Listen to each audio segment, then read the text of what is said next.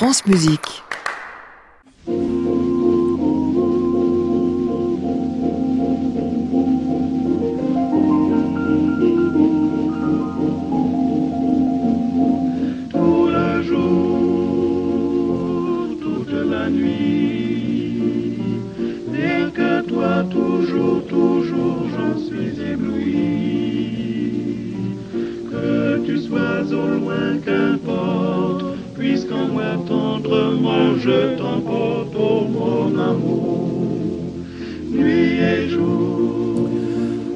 Bonsoir à tous, ravi de vous retrouver pour le Classic Club sur France Musique tous les soirs de la semaine, 22h en direct depuis l'hôtel Bedford à Paris au 17 rue de l'Arcade et chez vous sur votre smartphone ou sur votre radio numérique jusqu'au bout de la nuit en passant par francemusique.fr en réécoute et en podcast. Ça fait 7 ans qu'il était euh, parmi nous, qu'il a observé la France et qu'il a fait beaucoup de belles choses à la tête de l'Orchestre National d'Île-de-France. Il en partira dans quelques semaines à peine avec un très beau disque à la clé tout un tas de concerts dont il nous parlera. Il nous fera le bilan de ces sept années, à la fois euh, côté Ondif et puis côté France, parce que c'est un pays qu'il finit par bien connaître. On parle avec lui ce soir en première partie d'émission.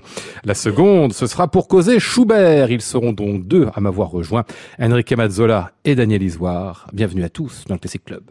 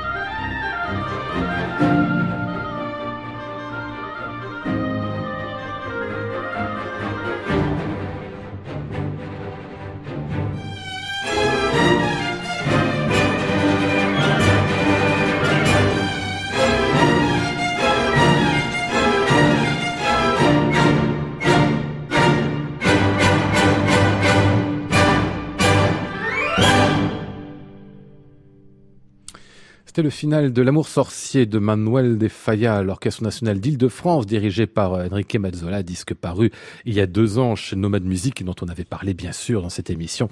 Bonsoir Enrique. Bonsoir à tous. Alors comment ça va Enrique maintenant? Parce que vous êtes en train de partir de Londif, après y avoir passé sept ans, je dis pas de bêtises. Hein. Euh, oui, non, ben, nous avons encore une belle et toute dernière euh, grande série, tournée. hein, un, un grand euh, série qui parle de l'Italie, de la Dolce Vita. Tu sais, j'étais hier, Oui. exactement hier à Mantova pour faire des... À Ah oui. Euh, oui, Mantova, mais pour faire des documentaires sur, euh, un documentaire sur Rigoletto. Ah. Et en fait, ça fait longtemps que je n'habite plus en, en Italie. Je suis un Italien en exil, si, vous voulez un peu. Donc, euh, j'ai tendance un peu à oublier le goût pour la beauté, la- le goût pour le bien manger. Après, vous dites oui, mais ici à Paris, qu'est-ce que tu dis? À Paris On mange. Ouais, mais on mange pas aussi bien qu'en Italie quand même, Mais hein. alors, Ouais. là, je suis allé vraiment dans une toute petite trattoria. Ouais. Tu- Co- tu Comme sais, ça hier soir, vous étiez encore, c'est ça? Oui, oui, c'était hier soir, Ah ouais, exactement. Hier, de hier- hier soir, un petit trattoria, j'ai mangé tellement bien, simple, cuisine euh, fami- familiale, Ah ouais. et c'est vraiment magnifique. Il y a vraiment ce, comment je peux dire, euh, euh, slow life, c'est façon de vivre. La Dolce Vita. Oui, lent. L'art de vivre. Oui, oui, oui, c'est incroyable. Et je suis un peu fâché avec moi parce que j'ai un peu la tendance à oublier tout ça. Ah ouais. C'est vraiment magnifique. En fait, c'est c'est une période de ma vie que c'est plutôt en vitesse. Comment est-ce qu'on peut oublier l'Italie? Il faut être fou. Oui, oui, oui, c'est vrai, c'est vrai. Mais, mais bon, maintenant que je suis devenu français, et... Ah, c'est que vous êtes, euh, Ah, na- j'allais dire nationalisé. ah, non, ah, oui, oui, oui. naturalisé Ah français. oui, oui, oui, concito- euh, concitoyen. Oui, c'est ça, ouais, ouais. Ça fait deux, deux- ans maintenant, c'est ça, hein Pardon Ça fait deux ans que vous êtes français aussi. Vous êtes français Ah, et... ah non, ah non, que Ah je non. suis français. Et espagnol aussi en non, même temps non, non, non, Ah non, non. espagnol, non. Officiellement, je passeport italien et français. Ah ouais, que déjà pas mal, ça Ah oui, c'est pas mal. Qu'est-ce que vous avez mangé hier soir, au fait, dans la trattoria? Alors, Je- j'ai là, commencé avec un, un timballo de melanzane, d'aubergine. Ah, Et après, j'ai mangé un luccio de lac de Garda, que c'est un, c'est un poisson de, De douce. de, de- de lac. ah. Et sur un lit de polenta. Oh là Magnifique. Ah, j'imagine, ouais. Magnifique. Et évidemment, ça coûtait rien au bout du compte, ça. Non, non, bah, j'ai payé le- le- le- un, quart de ce qu'on paye normalement à, à Paris. C'est... Oui. Ouais. Et c'est pas prétentieux parce qu'à Paris, souvent, on a une cuisine un peu prétentieuse. hein. Soit c'est de la brasserie, on vous engueule, Non, et mais, vous mangez mal, soit vous payez cher. et oui, puis, euh, mais c'est surtout la recherche de dire on est un restaurant italien super bien et comme ça. Après, vous, vous, vous allez dans un petit resto à, à- dans une petite ville comme Mantua Eh, et vous mangez hyper bien. Ah ouais. Voilà. Euh, Viva avant- l'Italia pour Vous, ça. vous avez la, la- la salle de création de l'Orfeo, non? Vous n'êtes pas allé là-bas j'ai cette pas, vu, non, avez j'étais dans le, dans le, plutôt dans le Palazzo Ducale parce que j'ai parlé beaucoup de Duca di Mantova, de, de- Ah, ça. le- les grands séducteurs, donc Ah j'étais ouais. là. Non, voilà. Ah ouais, il faut dire que Rigo- euh, euh, c'est pas le Rigoletto que vous allez diriger ici, c'est bien ça, à Bregenz. Oui, mais en fait, j'étais là pour hein. ça parce que la télévision aut- euh, autrichienne Ouais. organisait un, docu- un documentaire sur Rigoletto que j'avais dirigé au Festival de Bregenz Ah ouais. cet été. Ah ouais. Vous allez avoir un été d'ailleurs euh, euh, vraiment très occupé, hein, parce qu'il y aura ça sur Rigoletto, puis il y aura un autre Orfeo, enfin celui de Jacques Offenbach, hein, Orfeo aux enfers. Ce sera Oui. où ça Oui, oui, dans dans- au, Festival de Salzbourg. Ah oui. Fait, c'est mes débuts au- à Salzbourg avec euh, l'Orchestre Philharmonique de Vienne Ah oui. et avec la mise en scène de Berikowski. Oh là là. bien je peux dire aujourd'hui c'est un des metteur en scène peut-être le plus intéressant euh, en, en Europe, euh, au monde, euh, vraiment. Ah ouais. Lui, les mises en scène, euh, le Philharmonique de Vienne, ça va faire beaucoup de premières, et Ouais. euh, le Philharmonique, ils sont pas commodes en plus. Hein. Euh, oui, oui, oui. Ouais, Mais- ouais, ouais. Et en plus, l'orchestre à Bregenz, c'est la symphonique de Vienne. Ah oui, qui est l'orchestre concurrent viennois, ça. Exactement. Donc, le même été, je vais diriger les, les deux. Vous allez avoir une sacrée occupation cet été. Hein. Ça. C'est des répétitions, tout et, ça. en et- plus, et hein. après, au, au dé- au début de juin, j'ai fait aussi mes débuts à la Staatsoper de Vienne, c'est pas vrai. avec Don- le Don Pasquale. Ah ouais. Ah, mais là, pour le coup, on répète pas là à Vienne. Hein. Vous y Ah arrivez, vous prenez la baguette. Là, c'est incroyable. On, y va directement dans la fosse d'orchestre. En plus, le début de Don Pasquale, c'est très difficile. C'est un grand risque. Sans avoir vu le musicien avant, ni même les chanteurs, non. rien du tout. Non, non. C'est le principe de chasse J'ai aucune idée de qui, va jouer dans, la fosse. Le premier, le deuxième, la troisième, la quatrième. En plus, change. Au Et moins, les avoir, les mêmes. Non, ils vont changer. Les musiciens changent au fur et à mesure. Les chanteurs resteront les mêmes. Vous ne les aurez pas Oui, non, les chanteurs restent les mêmes. Mais attendez, vous me dites un truc là. Vous arrivez, vous dirigez Don Pasquale, vous avez vu personne. Mais, mais les chanteurs, chacun a son rythme. Comment on fait On s'adapte. Là, il faut se regarder. Il faut sentir. Il faut. Voilà, il faut improviser. C'est comme, c'est comme délirant, vous êtes d'accord, hein, cette organisation. Ouais, ouais, mais c'est comme ça. Ah oui, je sais bien, ouais, non, mais c'est comme comme ça ça. pour tout le monde. Bah oui, et c'est ce qui fait aussi la beauté parfois de, de la chose. Ici, fait des, des, des Oui, soirées la- magnifiques. hein, l'improvisation, le, le, le talent de d'organiser quelque chose sur euh, sur le moment, oui. L'intuition, voilà, ouais. l'intuition musicale. ouais. Euh, Je salue parce qu'il est avec nous déjà Daniel Isoire. Bonsoir. Bonsoir. Un disque Franz Schubert. On sera un peu viennois tout à l'heure avec vous. Oui, aussi, oui, hein. nous aussi. Enfin, Absolument. euh, j'allais dire lointainement, peut-être pas si lointainement que ça, mais enfin, on en parlera avec vous, Ouais, oui. avec un très beau euh, Schubert que vous nous donnez sur instrument euh, à la mode ancienne, on va dire. hein. quelque chose comme ça. Il y a un très beau Ouais, piano forte sur lequel il faudra dire quelques mots également. Allez, on va, euh, si vous voulez bien, aller vers euh, ce qui sera le prochain disque de Londif, l'Orchestre national d'Île-de-France. On l'a déjà à nous, il n'est pas encore commercialisé, ce Ouais. sera dans un mois. Il y a plein de belles choses tout à fait étonnantes dedans, entre autres ce Maraleur.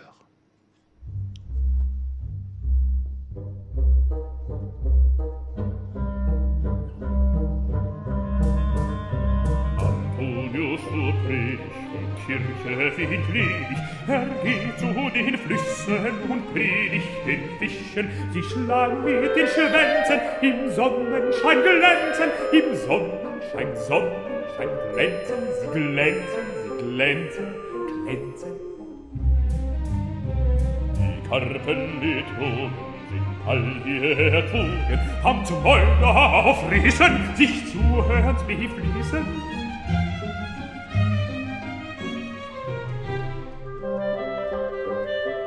ein wenig niemalen, den Fischen so gefallen.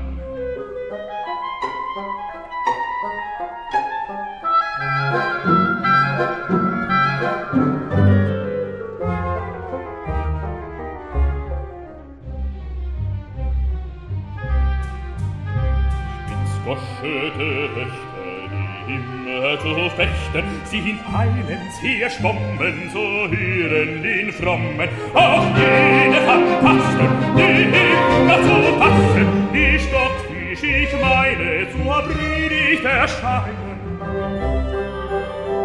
Kein Predigt, die Malen, den Stockfischen so gefallen.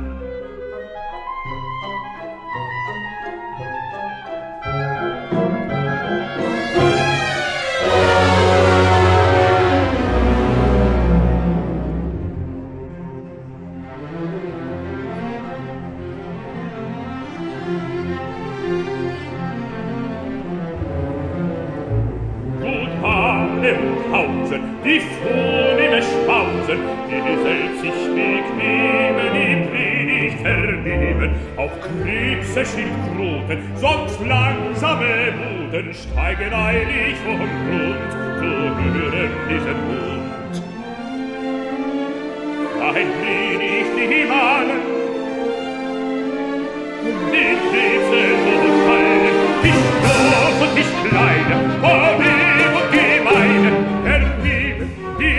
Geschöpfe wie verstellte Geschöpfe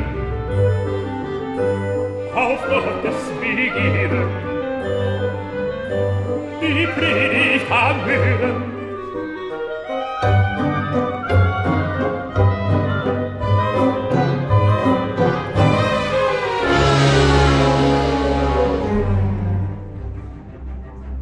Die Predigt geendet, ein jeder sich wendet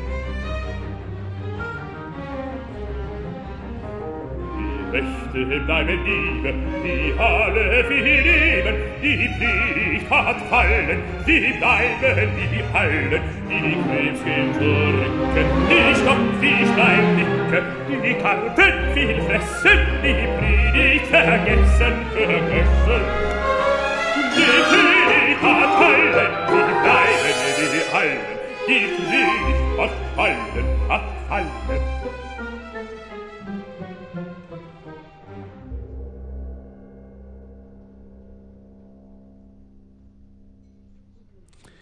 Le prêche de Saint-Antoine euh, au poisson, euh, c'est pas au lucho euh, que mangeait tout à l'heure euh, Mais ça presque. hein. Euh, presque, hein. C'est lui qui dirigeait en tout cas l'Orchestre national d'Île-de-France. La voix, c'était celle du baryton Marcus Verba sur ce disque qui paraîtra dans trois semaines chez Nomad Music. Classic Club, Lionel Esparza, France Musique. Alors un disque Malheur, Bruckner, on l'a ce soir vraiment en exclusivité. On est le premier, il est arrivé juste aujourd'hui. Tout hein. à fait. On ouais. est les premiers Je, le, le, je le je vois. Vous le Je découvrez avec nous presque. Oui, oui, en fait, je le regarde avec vous. Voilà. Alors vous connaissez le livret comme il y a à l'intérieur, parce qu'en plus vous vous exprimez dedans à propos de, de Gustave Ah Mahler. oui, mais, mais je ne l'ai pas réouvert. euh, non, non, bien sûr, vous savez pas encore tout à fait. Oui, oui, Je oui. dois l'ouvrir Non, non, pas du tout. Enfin, vous pouvez si vous voulez l'ouvrir en direct. Euh, Dites-moi, ce, ce double Mahler-Bruckner, c'est évidemment deux compositeurs qui étaient très proches l'un de l'autre, dont l'écriture orchestrale est quand même extraordinairement différente à ce qu'on entend là. Enfin, c'est pas luxuriant, mais c'est très très varié comme écriture, très très fin, très ciselé chez Mahler. C'est vrai. Bah, l'i- L'idée, ça a été d'avoir une euh, rythme un peu dramaturgique à l'intérieur de, Oui. de CD. Alors, euh, on avait euh, en fait fait le, le, le, le leader Eines Gesellen une saison avec euh, Markus Werber, une autre saison on avait aussi fait des, des. Ouais. Et à la fin, on avait décidé, il faut, il faut vraiment enregistrer parce que l'aventure ensemble était formidable. Aussi, le, euh, les cycles vocaux de, Va- de Mahler a été pour moi aussi une façon d'entrer dans le monde symphonique de, de Mahler. La- L'année d'après, j'avais dirigé la première de Mahler. Cette saison, j'ai dirigé, dirigé la cinquième. Donc, pour moi, était vraiment le, le- le- la, façon d'entrer dans le monde Mahler. Et on s'est dit, bon, il faut, il faut l'enregistrer. Alors, quand j'ai vu les deux pièces, j'ai pensé, il faut avoir un, un entracte. Il faut Ouais. avoir euh, quelque chose qui fait le deuxième mouvement de ces trois mouvements de, de Fahrenden et Knaben Wunderhorn. Et j'ai cherché quelque chose de Bruckner et je voulais quelque chose de court parce que et là c'était extrêmement euh, difficile. Je voulais pas recouper un mouvement d'une symphonie et j'ai découvert alors quatre pièces de de, de jeunesse compositive de, de Bruckner qui je trouve sont vraiment Oui, un, très oui. un trait d'union entre le premier romantisme Ouais. et le, le grand romantisme d'après de Mahler. Hmm, voilà, ça c'est- l'idée de, de CD. On en reparlera de Seb Bruckner dans, dans un instant. Je reviens sur la voix de Marcus Verba. Vous le connaissez depuis quelques années, lui, je crois. hein? Oui, mais alors, avec Marcus, j'ai dirigé mon premier Così fan tutte, qui était Ah. le, le Così fan tutte de Streller, Ah oui. qu'il avait fait au Piccolo. Théâtre, Ah, au oui. Théâtre de Celui qui Milano. avait été créé à l'Opéra de. Paris, qui a été repris et partout. qui a tourné partout. En fait, ça. nous sommes allés ensemble au Japon, nous sommes et donc on est resté en contact. euh, On a fait beaucoup beaucoup d'autres choses. Et on est resté en amitié. J'ai trouvé dans Marcus la voix idéale pour euh, pour euh, Mahler. Ouais. Il y a alors je, je vais vous dire une chose. Je travaille de plus en plus en Allemagne Ouais. et en Autriche. En fait, sont très différents les, les deux pays et aussi les, erpri- les, les esprits artistiques. On a un peu la tendance à les mettre tous ensemble Oui, parce qu'ils parce qu'ils parlent allemand. Voilà, mais alors il y a vraiment cet esprit, cette ironie, cette humeur euh, dans l'Autriche qui parfois manque euh, et quelquefois complètement aussi manque avec tout mon plus grand respect et mon amour avec mes amis de Ciao de Berlin que je vous salue énormément et je vous adore Mais- Euh, non non bah, bah, Les Autrichiens ont un peu plus d'humour, c'est une de, de- une de mes maisons Oui, oui, bien sûr. bah oui, oui, mais alors, je, je dois dire que oui, des fois, les Autrichiens, voilà, ils ont euh, ces choses en, en plus, cette humeur Ah ouais. Un peu plus latin, euh, et qui fait Plus que- ironique aussi. hein. qui fait que on a trouvé vraiment une clé de lecture euh, Mhm. très frais, très vrai, très viennoise, voilà. Ah ouais. Euh, avec- Avec aussi cette, cette manière qu'a de chanter, enfin Marcus Verba, qui a une diction à la fois euh, très prononcée, très fluide, hein, Ouais. et quelque chose de très articulé aussi dans, dans cette langue-là. J'ai l'impression que votre orchestre, euh, la manière dont vous le dirigez, ça répond justement à ça, Ouais. à Ouais, ouais. paroles-là après. C'est presque plus de, autant de la parole que du chant. Bah, ils ont été magnifiques, à, à- à part que je sais que l'or- l'orchestre a adoré travailler avec Marcus, adoré jouer cette pièce, même si c'est des pièces avec une voix. L'orchestre, c'est pas simplement l'accompagnement. L'orchestre Ah bah ouais, ouais. raconte l'histoire. Il fait le- le- la, la rivière, les, Mhm. poissons, euh, les staccati de, de rire, de euh, voilà. Donc, c'est, il y a un monde entier à l'intérieur de, de l'orchestre. Donc, euh, voilà, un travail très, très, très intéressant. Hmm, On va écouter la pièce de Bruckner dont vous nous parliez il y a un instant, Enrique Mazzola. Donc, euh, extrait de ces quatre euh, Orchesterstück, euh, voici un adagio dont on se dira qu'il est quelque part peut-être entre Schubert et Bruckner, mais enfin, on entend bien Bruckner comme déjà.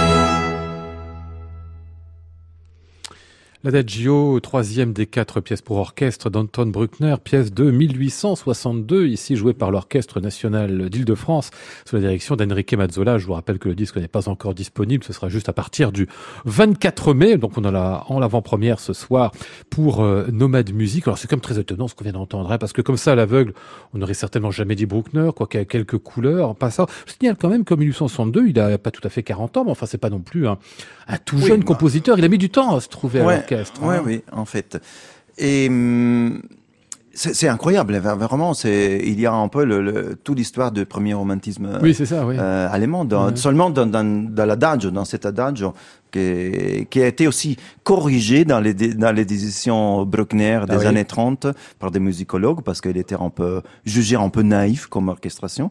Alors j'ai pensé, j'ai voulu fixer sur disque vraiment le manuscrit de de Bruckner, même avec certaines petites euh, naïvetés de orchestration, mais c'est- moi moi j'aime toujours d'une façon aussi tenir euh, les si on, peut dire comme ça, les erreurs de compositeurs. Ah oui. Ah. Oui, pourquoi? Alors, com- comment on peut arriver aujourd'hui aussi à, à travers de certaines éditions à avoir le courage de corriger euh, un Schubert, un Rossini? bah oui, oui, oui. J'avais maintenant je dans ma tête corriger une, une Schubert. chose, une, une, euh, une chose de Rossini Ouais. euh, que, que dans, dans l'opérateur con Italia que l'orchestre me demandait de corriger et j'ai j'ai dit non, ça sonne très bizarre, mais on les tient. C'est tellement tendre de faire sonner en erreur, en Mm. pét- une toute petite euh, erreur de, de, de Rossini, à côté de la perfection de tout le reste.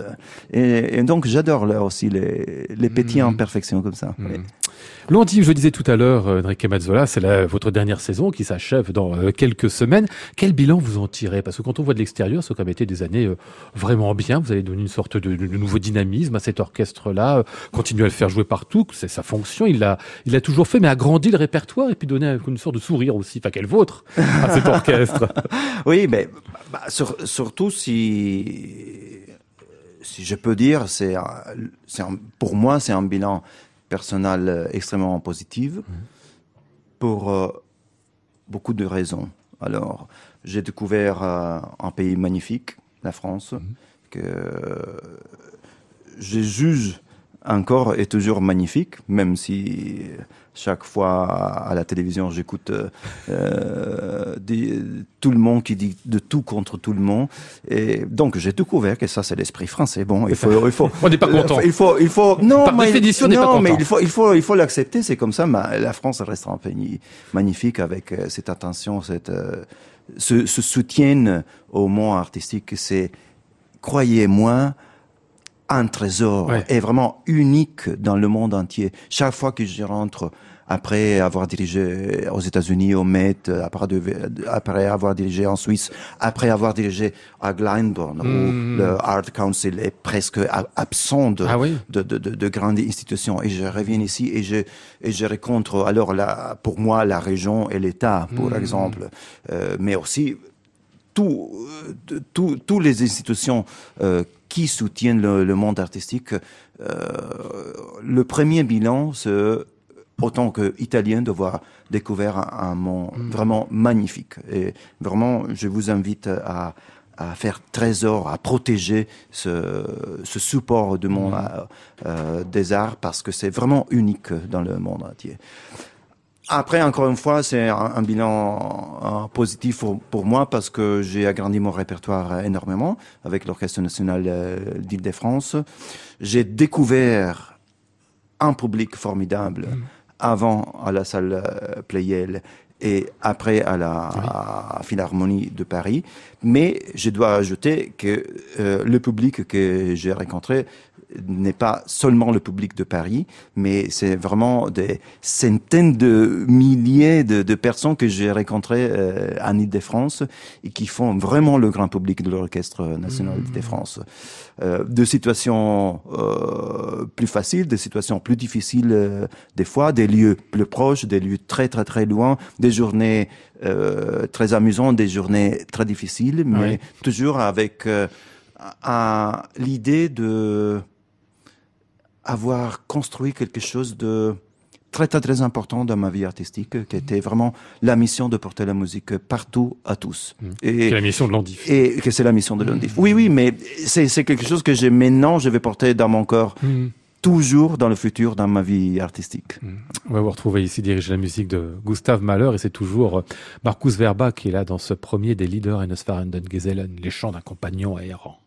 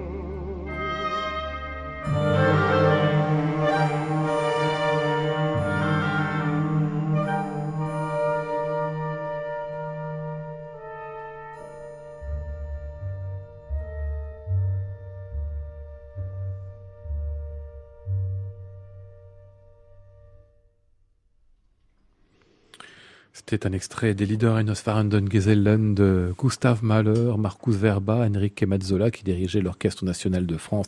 Le disque paraîtra dans trois semaines chez euh, Nomad Music.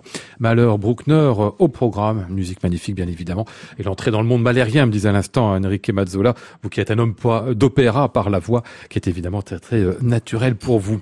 Alors, les derniers concerts avec Londiv, ce sera entre le 12 et le 22 mai. Vous serez en tournée de cinq concerts entre Le Mai sur scène, Saint-Quentin en Yvelines, Saint-Michel-sur-Orge, le théâtre de hier et puis la Philharmonie de Paris le 22 mai dans un programme Dolce Vita. Vous êtes fait un, petit plaisir italien là, j'ai l'impression avec ce, ce programme-là. Hein. alors, euh, je, je, devais diriger à la fin euh, un respighi. Oui, oui, oui. Donc, euh, Vous jamais bah, fait bah, encore euh, Non. Non, j'ai beaucoup dirigé, mais jamais à l'Andif. Ah, c'est ça. Oui, Donc, on a attendu le tout dernier concert, mais finalement, il est arrivé. Ouais. Respighi, c'est un peu raconter la, comme vous avez dit, la, la Dolce Vita, cet ouais. esprit de la euh, slow life, la vie lente, euh, qui on peut vraiment faire en, en Italie euh, tranquillement, euh, dans, dans, un état d'esprit de, de, de, rêve. Mmh. En fait, c'est l'admiration. Respighi il parle de l'admiration de la beauté de la, de la ville de, mmh. de Rome, voilà, que tu connais ben, un petit peu, oui. Euh, très bien. et, mais en fait, on peut. Et, la, la chose magnifique, c'est que c'est des pièces qui, comment je peux dire, qui font un, com un comment euh, musical sur différents différents moments et lieux de la ville euh, de Rome. Mmh. En fait, moi je pense c'est vraiment des pièces à à écouter à, avec les yeux fermés et chercher euh, les images. Ouais, c'est vraiment le, le, le, vrai poème euh, symphonique, mmh. le vrai vrai poème symphonique. Donc il y a les cloches, il y a le, le clarinette euh, solo qui fait le, en, en, en chant de pasteur euh, de Berger, euh. Louan. Euh, il y a les enfants qui jouent au, au début avec le chant d'enfants. La la la la la la la la la la la la la la la la la. Voilà, il y a, c'est vraiment des, comme des, des tout petits euh, histoires de de Rome. Et les fontaines de Rome, les pins de Rome de Torino Respighi, qui seront donc la première partie de ce concert. Après, il y aura plein d'autres choses, entre autres du, du Puccini, hein, symphonique. Ah oui. Pour ne citer que lui. Oui, c'est une pièce euh, euh, très bizarre parce qu'on imagine toujours Puccini avec euh, à travers de l'opéra, ouais. mais aussi euh, le Puccini jeune a aimé beaucoup le, le, symphonique. Peut-être imaginé aussi une carrière symphonique, il n'a pas fonctionné, mais est resté ce prélude symphonique qui mmh. c'est un peu comme une avant Manon Lescaut cette cette euh, ce période très frais de, de, Puccini mais déjà très très très romantique mmh. voilà. ce sera donc entre le 12 mai et le 22 mai la prochaine tournée de l'Orchestre national d'Île-de-France avec euh, Enrique Mazzola entre le mai sur scène et Paris euh, à la Philharmonie on ne manquera pas tout ça la suite c'est quoi Enrique? J'ai bien compris beaucoup d'opéras un peu partout hein. par contre plus je signale que vous êtes premier chef invité au Deutsche Oper de Berlin. Ah, c'est pour ça, je voulais saluer les amis à, Berlin. en plus, vous avez habité pendant des années, je crois, à oui, Berlin, oui, c'est oui, ça. En hein. fait, en fait. la prochaine euh, chose, bon, c'est, oui, le début euh, à, l'Opéra de Vienne, ça, avec ouais, Don ouais. Pasquale. Ouais, l'ouverture du Festival de Bregenz euh, avec le Rigoletto.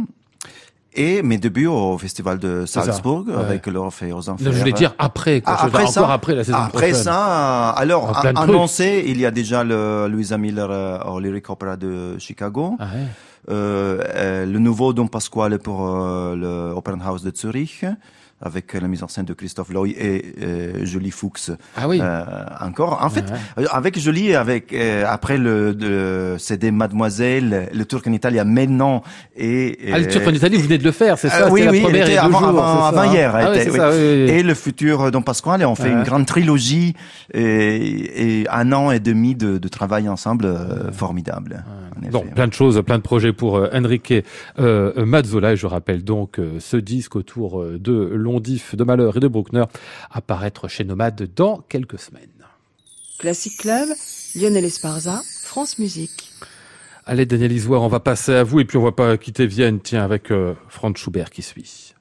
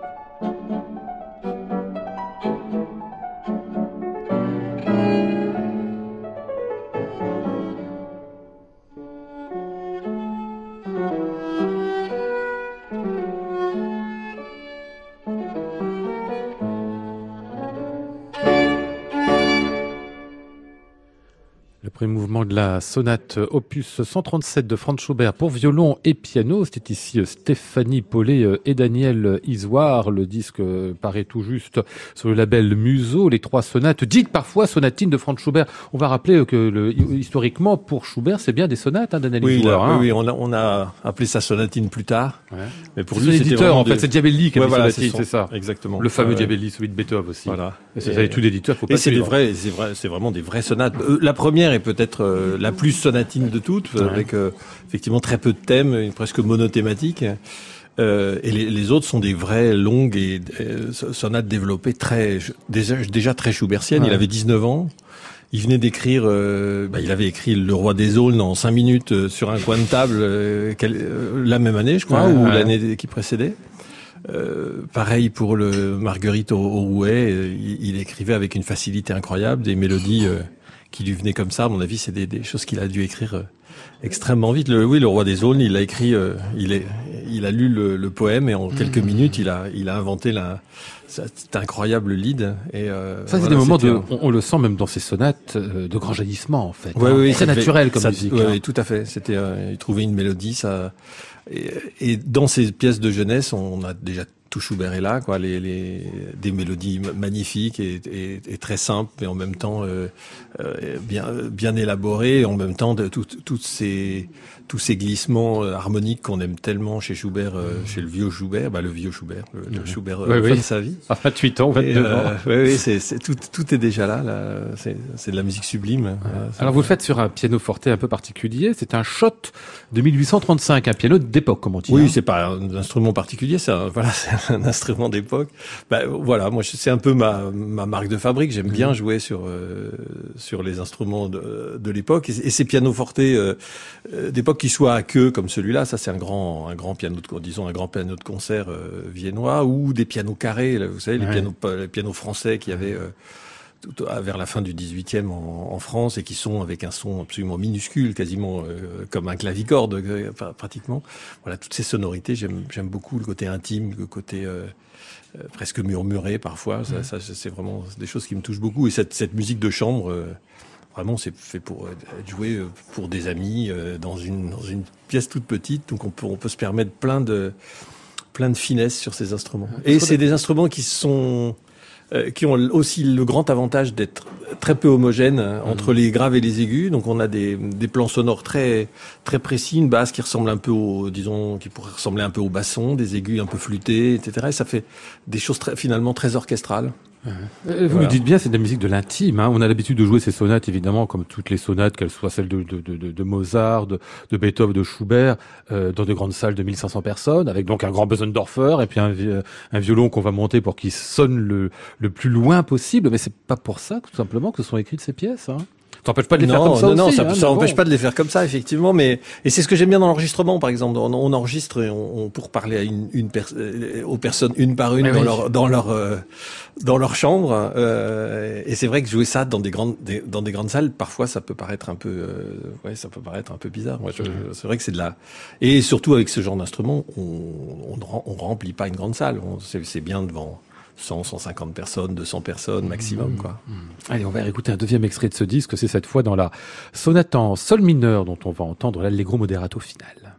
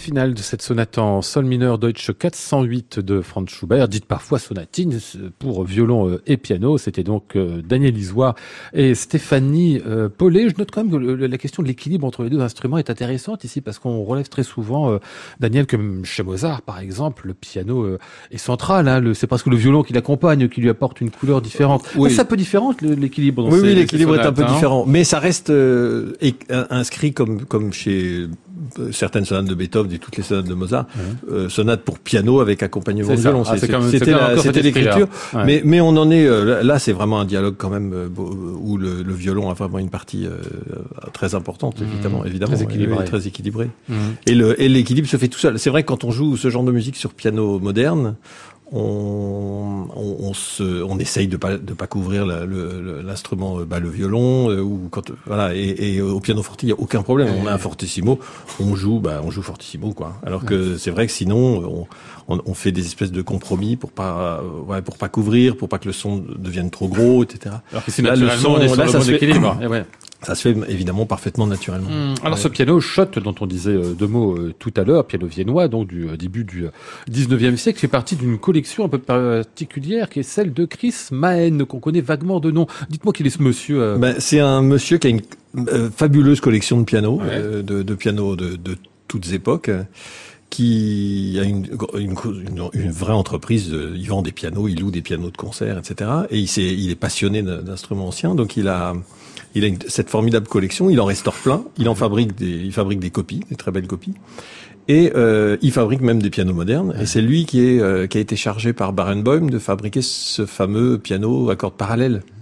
Parce que c'est vrai que bah, tous ces pianos viennois sont évidemment à cordes parallèles. Là, les cordes croisées, euh, c'était euh, je pense quand je sais pas exactement de de, de, de, quand ça date, et, et, mais je pense que c'est pour une question d'équilibre, c'est-à-dire euh, les, les, les, tensions sont tellement énormes sur un piano moderne, sur le, le cadre en fonte, que fabriquer quelque chose en, avec les cordes croisées, ça, ça permet de, de euh, que, que, les forces soient un peu équilibrées entre de, tous les côtés. Et donc les cordes parallèles, c'est sur un piano à cadre en fonte, donc avec une très forte tension, je pense que c'est plus compliqué à, fabriquer. Mais c'est marrant, quelqu'un qui est à la fois fabricant de piano, euh, même inventeur de piano euh, sur des techniques modernes, et puis euh, collectionneur. Donc c'est-à-dire qu'il y a une sorte de connaissance du passé qui lui permet de faire ce piano aujourd'hui. il a vraiment de très beaux... Et il fait des copies même de, de piano Playel du 19e, dont on a effectivement beaucoup d'exemplaires encore. Et, mmh.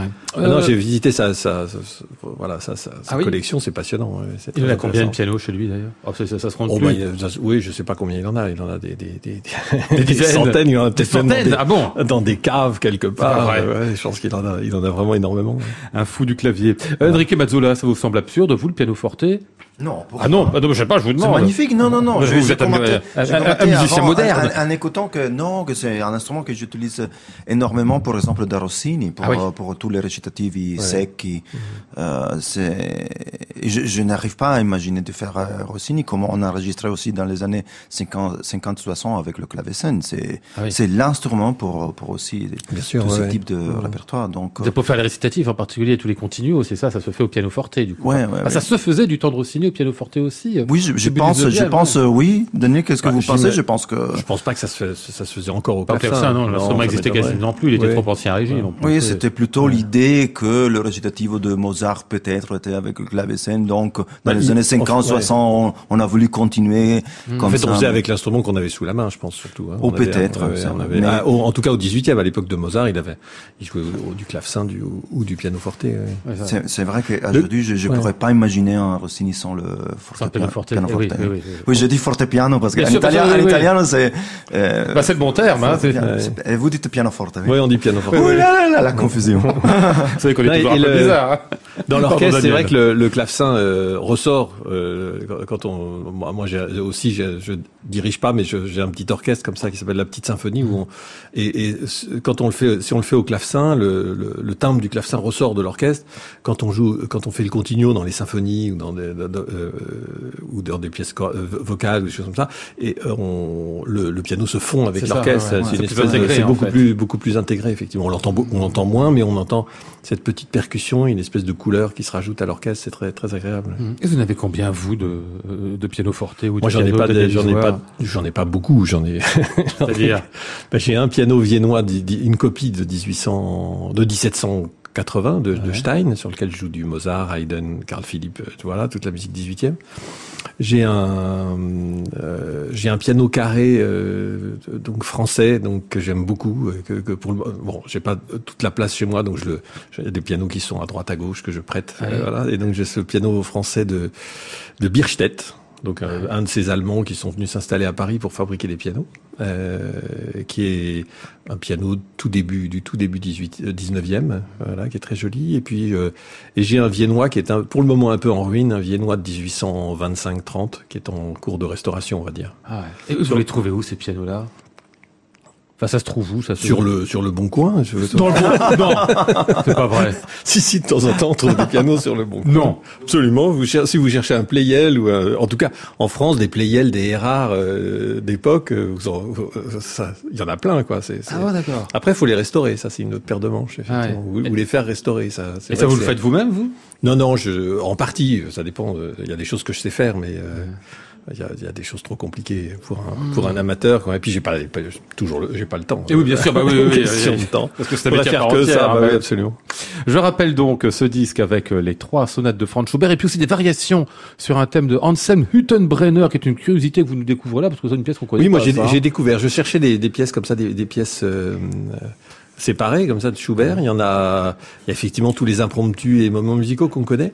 Et je suis tombé sur ces variations qui datent à peu près de la même époque, 18 1817, qui mettent euh, en le piano forte en valeur. C'est quelque chose de, de- de- que je trouve absolument formidable. Et c'est des très très belles variations, pleines de- pleines d'inventions, parfois virtuoses, très parfois rêveuses. Vraiment euh, très très belle œuvre que ces que ces variations. Toujours par Stéphanie Paulet et Daniel Isoire, et ça vient donc de paraître chez Museau. On va refermer cette émission, euh, euh, Daniel Isoire, avec euh, une disparition, vous m'apprenez euh, ce soir, il y a quelques jours, celle du pianiste Michel Benayem, qui était un ami à vous, qui était aussi un collaborateur Bah oui, en fait, quelques années de France Musique. hein. Voilà, moi, vous m'avez proposé d'apporter des, les- des disques qui me tenaient à cœur, et c'est vrai que il y a quelques jours, il y a une semaine exactement, un, un- un vieil ami, euh, donc Michel Benayem, avec lequel on, on s'est connu en jouant euh, justement sur instruments anciens, c'est-à-dire pas plus ou moins anciens. C'était un double playel un play- pour jouer le Sacre du printemps à deux pianos. Ah oui. Voilà, on a fait beaucoup, on a beaucoup tourné avec ce jouer ce, ce programme du Sacre du printemps. On s'amusait comme des fous euh, à essayer de reproduire l'orchestre. C'était un- voilà. Et il a, c'était un magnifique pianiste. Ouais.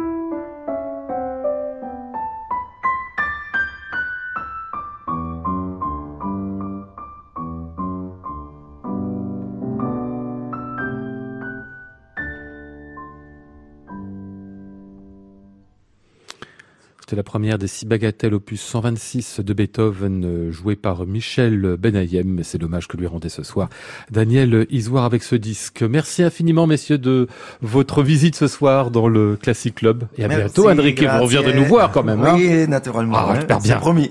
Ciao. Au revoir.